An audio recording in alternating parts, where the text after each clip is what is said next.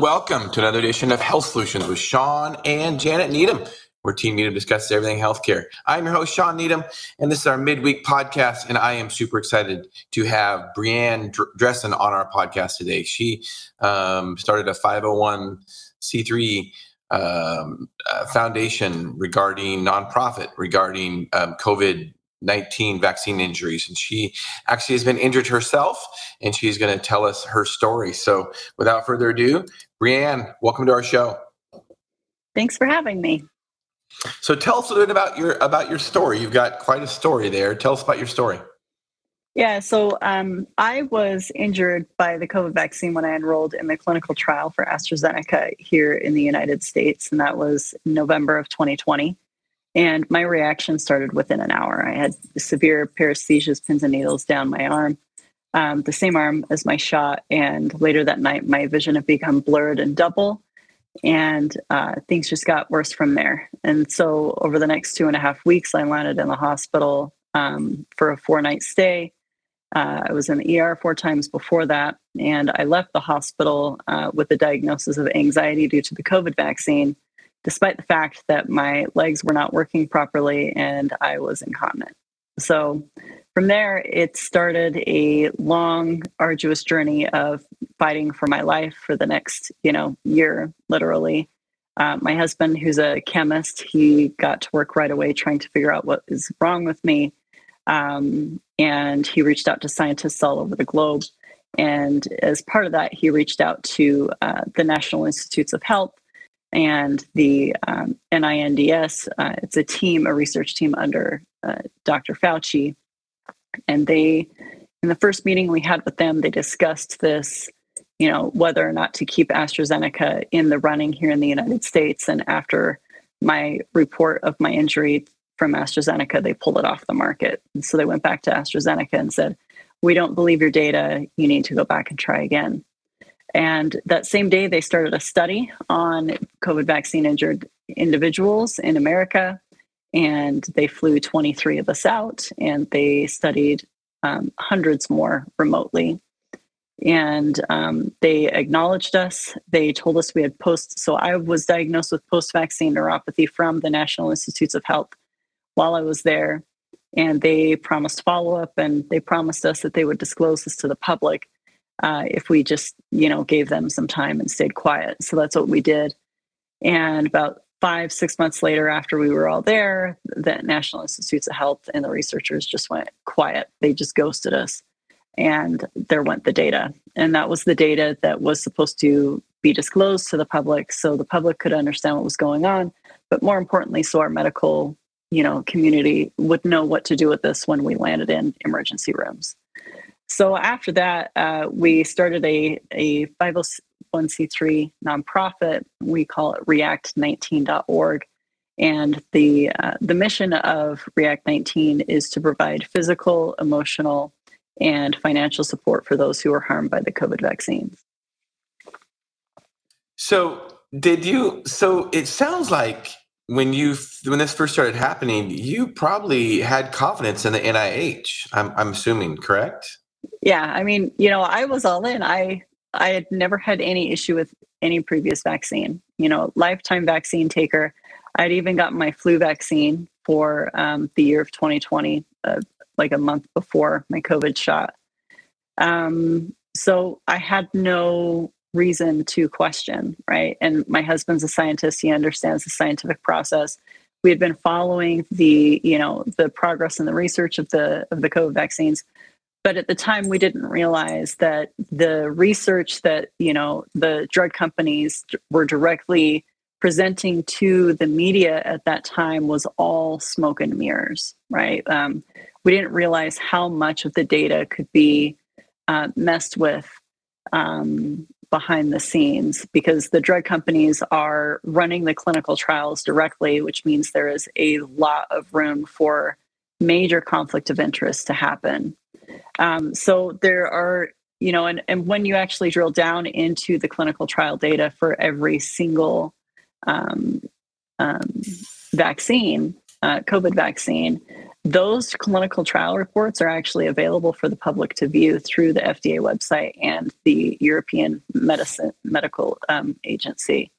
So between those two, if you actually look at them and then you compare the placebo placebo, placebo group to the actual vaccine arms, um, it's it's definitely concerning.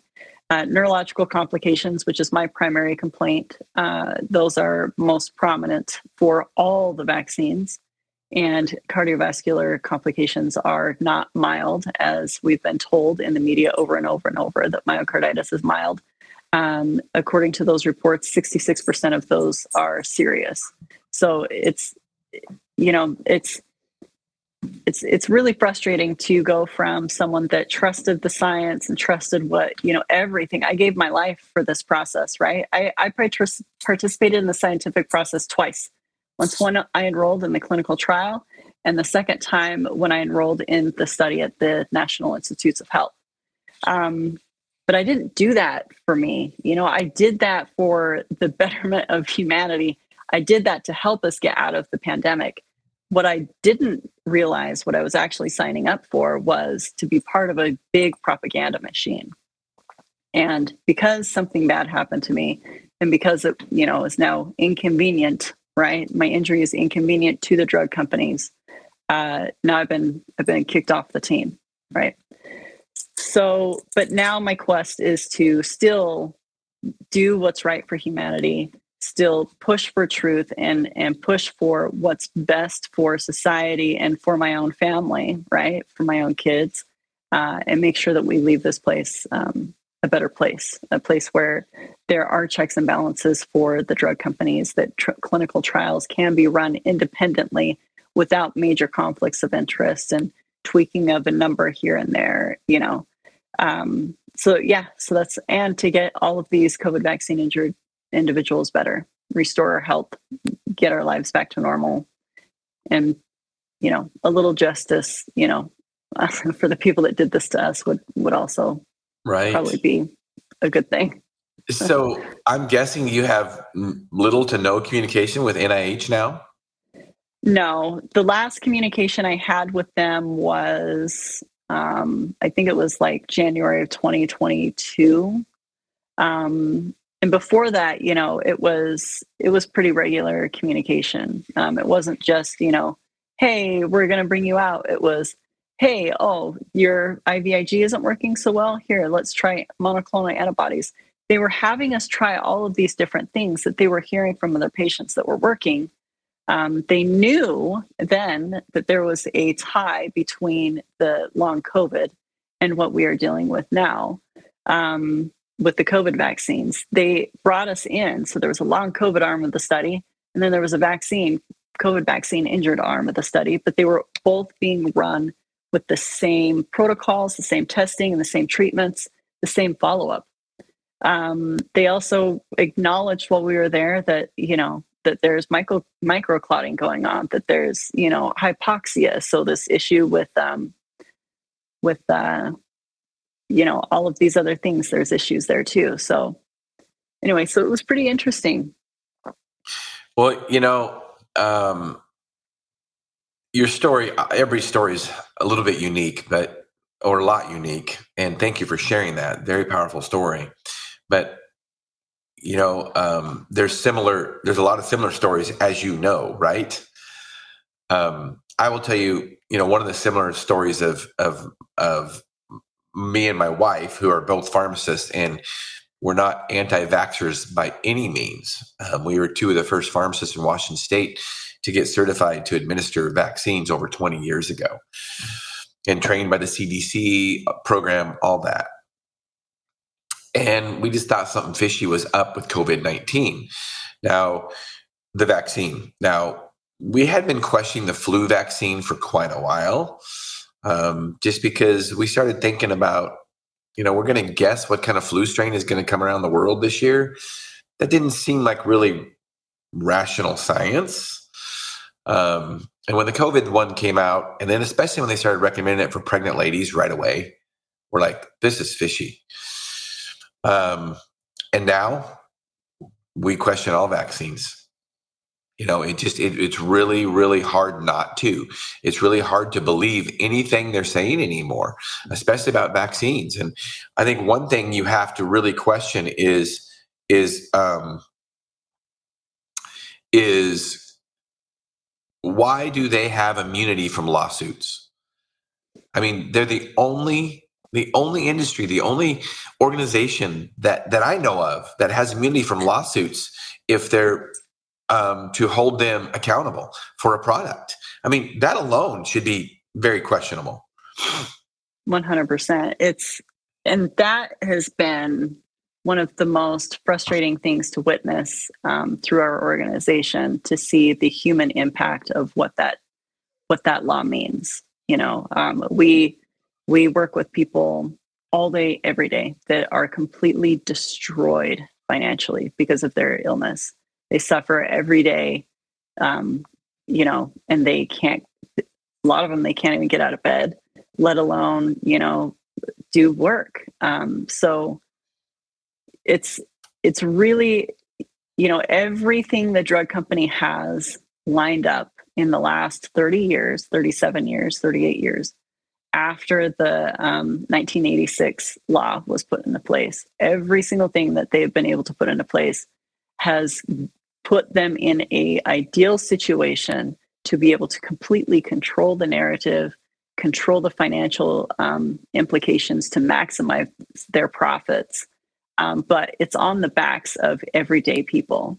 And the reality is, is that none of us, including yourself, none of us have a choice whether we're going to get picked off by a vaccine or not. None of us do. It's totally Russian roulette.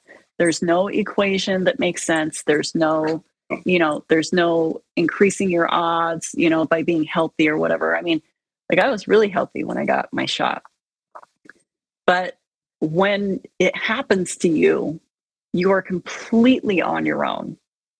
The drug company is going to help you, you know, hide you. That's what they're going to do is they're going to hide you.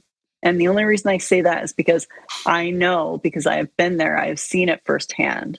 I wouldn't say that just for fun. You know, it's it's a very serious situation. The government is not going to help you either. Um, the politicians have no interest in touching this because it's such a taboo topic. Why? because the drug companies and the governments have worked in concert together for years to make sure that the vaccines are seen as something that should be completely held, you know, to the highest standard. Um, there's two things, you know, in this world that you can't speak ill of, and one is, you know, soldiers in America, and the second is actually vaccines. So that's true. the one, the one protects our freedom, and the other is a complete you know just russian roulette to see if it works we don't know if they work um, we don't know if they're safe and but you're not allowed to talk about it right you're not you're not allowed to question it you're not allowed to question the science it's you know but we've got to we've got to somehow figure out how to provide the right support for these for these people you know um they're they're suffering bad. We've we've had a lot of people that have chosen to end their lives because they just can't they just can't get over it, you know. Um, and I and I understand that because every like right now, um, it feels like I'm being electrocuted all the time in my body, right? So you can't see that, but it literally it feels like you know I'm plugged into an electric socket all the time and it, and my hands are going numb and they've got the severe pins and needles i've got pins and needles going up and down my legs and i've got severe tinnitus. My heart is always i can always tell when my heart is beating it's just funky all the time. Um, and it really it just feels like my body is just trying to survive one beat one heartbeat to the next right? And at some point it's going to give out. Um, but I'm not the only one that's dealing with this 24 7. And just React 19, we have over 30,000 COVID vaccine injured Americans. Wow. And these are all people that did as they were told, right? Whether they were forced to or whether they were like me, where they, you know, gladly signed up to do their part, right?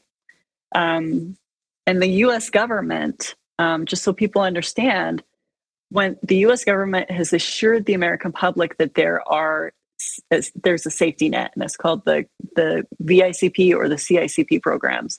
And those essentially are supposed to be compensation programs that if you get injured, that they'll give you money. So, just so you understand how this is, um, we're two and a half years into this COVID vaccine rollout here in the United States.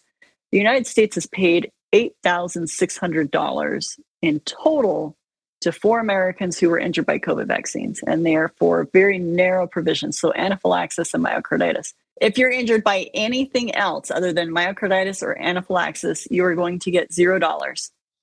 And which, you know, whatever, because they're going to give you $1,500 if they give you an award. Um, the yeah. rejection rate for the compensation program is 97%. So, by contrast, React 19, we noticed that these people needed money. They they couldn't wait for you know the slow wheels of government to catch up to the problem. So we have we have issued grants for well over half a million dollars to Americans um, who need medical support. And so these are people that you know they they come to us with a huge stack of medical bills. They show us their bills, and uh, we issue grants for up to ten thousand dollars. So wow. That's that's really cool. Let's let's um yeah. let's get into that a little bit more later. We got some questions for some viewers. Um, don't know if you can answer this or not, but um, a loyal listener, Lee Pence. So the clinical trials were not peer reviewed. So that's interesting. So they are peer reviewed, just like everything else. Um, so my clinical trial was peer reviewed, and it was published in the New England Journal of Medicine. Obviously, when the report was released, I uh, reached out to the New England Journal of Medicine and uh, appealed and said, "Hey, you need to, you know, issue a, a, a, investigation or a rapid response, which is typical for this type of uh, concern." I heard back from Eric Rubin, who's the chief editor at the New England Journal of Medicine. He's also the guy that is famous for saying at the FDA meeting, "We won't know what happens to these, you know, with these shots until we start giving them to kids." Um, and he shut down my my um, my complaint. Um, he was not going to investigate. He was not going to appeal to AstraZeneca, work with them to see if they could put an investigation together uh, as to why my injury was not included in the report. And he said, to be completely honest, um, you are one in a study of tens of thousands, so I would suspect that it would have little to no effect. So there's a little bit of a conflict of interest from the top down. So yes, peer reviewed. Yeah, exactly. You know, it's interesting you mentioned about certain things we can't talk bad about, and vaccine is one of them. I was in a, a Facebook group before COVID, um, well before COVID started, and there was a naturopathic doctor that was leading the Facebook group, and he mentioned somebody was talking about vaccines in there, and he said, "Hey, you guys, um, we can't talk about vaccines here. If you want to, if you want to get censored and blocked right away, the, the easiest way to do it is to to talk about vaccines. So this is this has been going on. I didn't really know that at the time. I thought that was kind of crazy. Um, but there was an underlying tone before COVID when it comes to vaccines, and I'm sure that you've you found that out. Yeah, yeah, for sure. Um, we have a, another comment from a, a loyal listener and viewer, um, Kelly Young. I actually went to to I, I met her back in um, element in middle school. We're on the same team. Thank you. We rise. So thank you, Brianne, for for um, COVID or for 19react.org. And here's your website. So tell us a little bit more about the organization. You told us a little bit about it, but tell us how people get involved and how people, um, you know, if somebody's been injured, what what they do. So for injured individuals, we have an advocacy program. So we bring people in um, and we train them up to learn um, how to identify if you know if they need mental health support. Um, they help get them to the right doctors uh, through our provider network. Mostly, we try to get them to doctors in their area. Sometimes they have to fly across the U.S. depending on how severe their their injury is. And then also we we plug them into different support groups based on state and location, um, so they can get to know other people, and it helps them, you know, not only physically but mentally. And the mental part is actually just as important as the physical part of of the healing. And then we also have a provider network, so anyone that uh, whether you want to be public on our website or private. We do have a private referral network for providers that, you know, we need to send patients to incognito.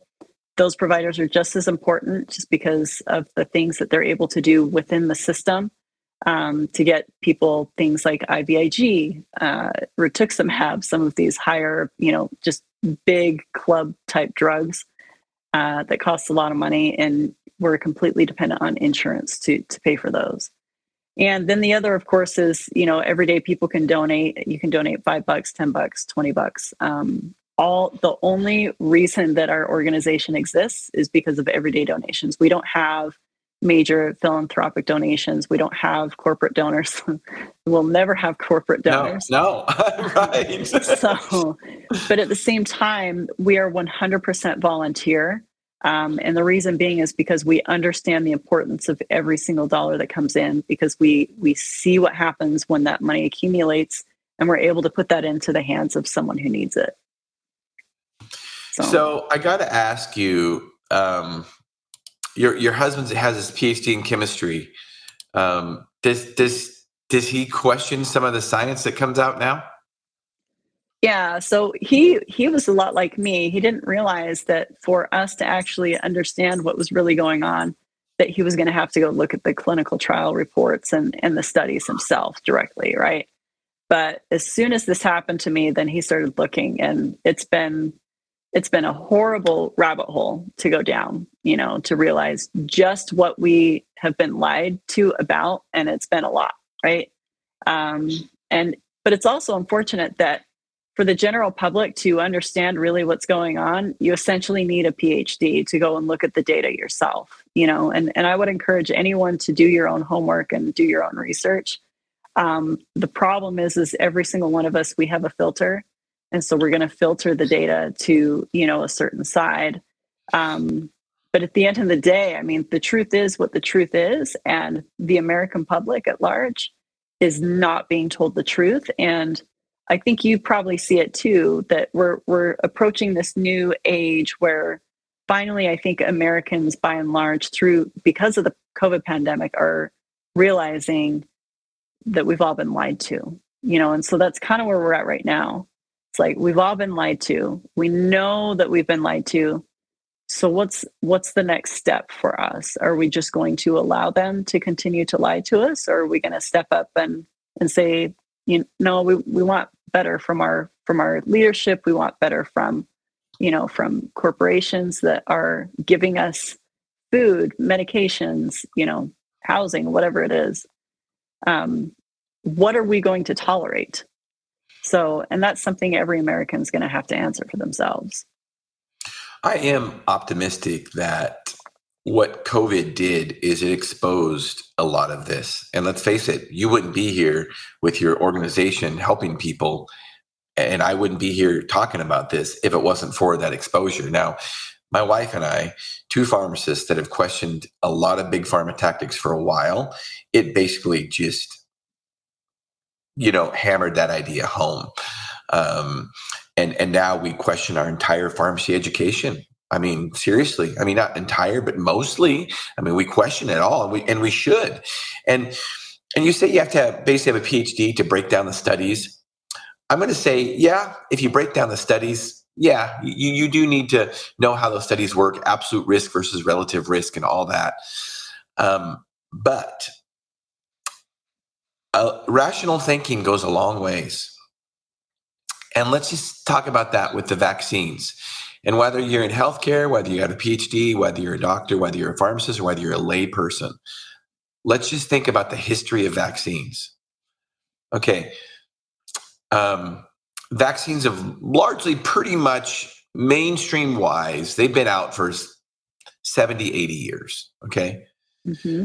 How long had viruses been around polio, measles, flu, coronavirus. How long have they, how long have those viruses been around? Thousands of years? Right. Right. They didn't kill everybody. But now all of a sudden coronavirus comes along, and it's going to kill everybody. Look at the narrative of polio. If you do the history on the polio vaccine in the 50s, talk to my my parents who were young kids then their grandpa- their parents, my grandparents, did not want their kids to go outside because they thought they were going to get polio and they were going to get crippled and and end up on an iron lung. And then magically, boom, a vaccine comes around to save everybody. I mean, seriously, but how long had polio been around? I mean, that's just rational thinking. It, it, it's kind of like um, cholesterol. You know, there's drugs out there that lower cholesterol. I don't believe cholesterol causes heart attacks at all. I don't. I definitely don't believe. You know, um, eating red meat, which we've been told, and eating eggs and eating bacon causes heart attacks. Why? Let's be rational about it. How long has human? How long have humans eaten red meat, bacon, eggs? Uh, millennia. Right. I mean, so to think all of a sudden we found the magic thing that causes heart attacks. Let's not put the, the big food industry on the line here and talk about all the packaged food and the processed foods that people right. have eaten over the last 50 years. Let's not talk about that. Let's let's blame it on red meat that we've been eating for thousands of years. That that's not rational. I mean, you don't you don't need a PhD to to to really to break those things down. And I just talk about those things. Like, you know, when your gut doesn't seem right, that's when you should really question things. And that's when we're also yep. said we're told to trust the science, right? Yeah. Yep. So trust I mean, them, right? Yeah, and exactly. So Robert Califf, who's the new FDA director, he actually said that. He said, "Everybody, we need to follow the science. We need to trust the science." And so we, uh, we the injury got a little upset with them. We told them, "No, you want us to trust you." because science is to be tested, science is to be challenged, science is to be questioned, science is not to be trusted. And it changes, it's dynamic. Yep. When we find out more information. And, and that's another thing that we should we should really question when, when somebody says um, trust the science or or your doctor or pharmacist says oh no just trust me don't and, and i tell my patients all the time i'm like don't don't believe what i'm saying please do your own research I, I, I want you to do your own research. And if you find out more information that's different, please let me know. Um, I think we just have to be, we have to have open and honest conversations. And anytime somebody tries to, to censor you or say, just trust me, that's when we should really be leery. Right. I agree. Yeah. It's, and it's kind of crazy. I mean, to be from, to go from one extreme to the other. I mean, you know, I see both sides of the fence and both sides really both groups of people they they don't want people to be harmed both groups of people do not want disease to be running around rampant in the world both groups of people want to protect grandma and you know and the babies and everybody else. Um, but they both have different approaches. And so you know it's it's it's really too bad you know that there's a lot of powerful people that have been able to divide us as much as they have.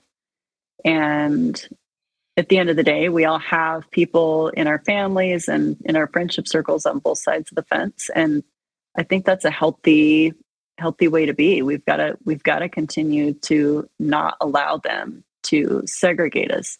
We need to continue to stop, you know, we need to put a total block on the vitriol and the hate that comes with this, you know, this difference in opinion, right? Um, because that's nobody is going to win that way. The drug companies, I guess, will win, but yeah. everyday people, we're not going to win. So, the most powerful thing that we can do is to talk to each other, listen to each other, listen to each other's stories. You know, I listen to there's there's people on the internet that they go after people that have long COVID, people that have lost loved ones to COVID, and they're pretty darn nasty to them. They're like, well, how do you know it's not actually the vaccine?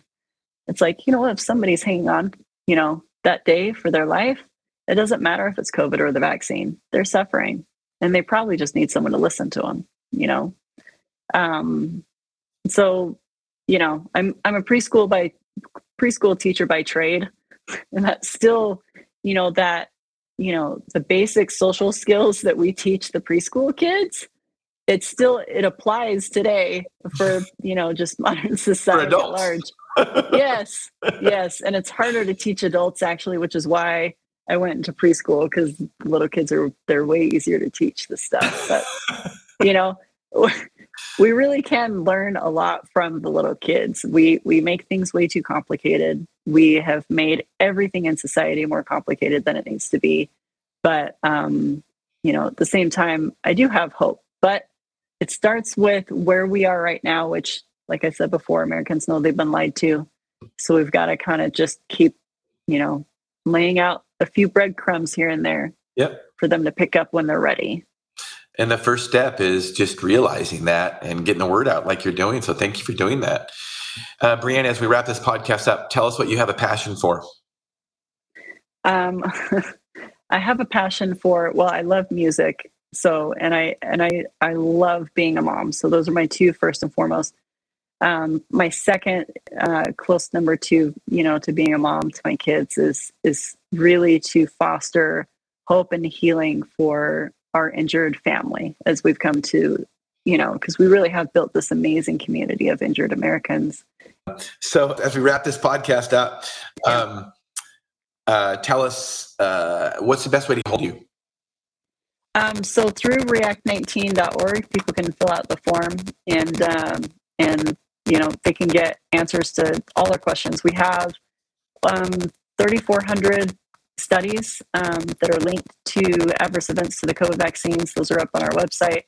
And if you're a pharmacist, there's resources for you there. There's patient education webinars. So if you have a problem with your body and you're not sure what to do about it, there's webinars there. And like I said before, there's the advocacy program, which is a fantastic way to get plugged in uh, into this this community. And we also we need volunteers to help. You know, whether it's advocacy or providers or helping get the word out or helping us find you know funds so we can get that money into the hands of those who need it the the task at hand is great and um, and we definitely we can't do this alone so i love it i love it brianne thank you so much for um, for being on our podcast today and thank you so much for for fighting for those that have been injured by, by the covid-19 vaccine i really really appreciate it Thank you for having me. All right. And listeners and viewers, thank you for tuning in uh, to Health Solutions with Shawn and Janet Needham. Tune in Monday, our regularly scheduled podcast, 12.30 to 1.30. Speaking of children, we're going to be talking about best way to talk to your children and educate your children on fitness and nutrition. You don't want to miss out on that. Sean Casey will be back on our podcast. So 12.30 to 1.30 Pacific Standard Time, Health Solutions with Shawn and Janet Needham. Thank you for tuning in.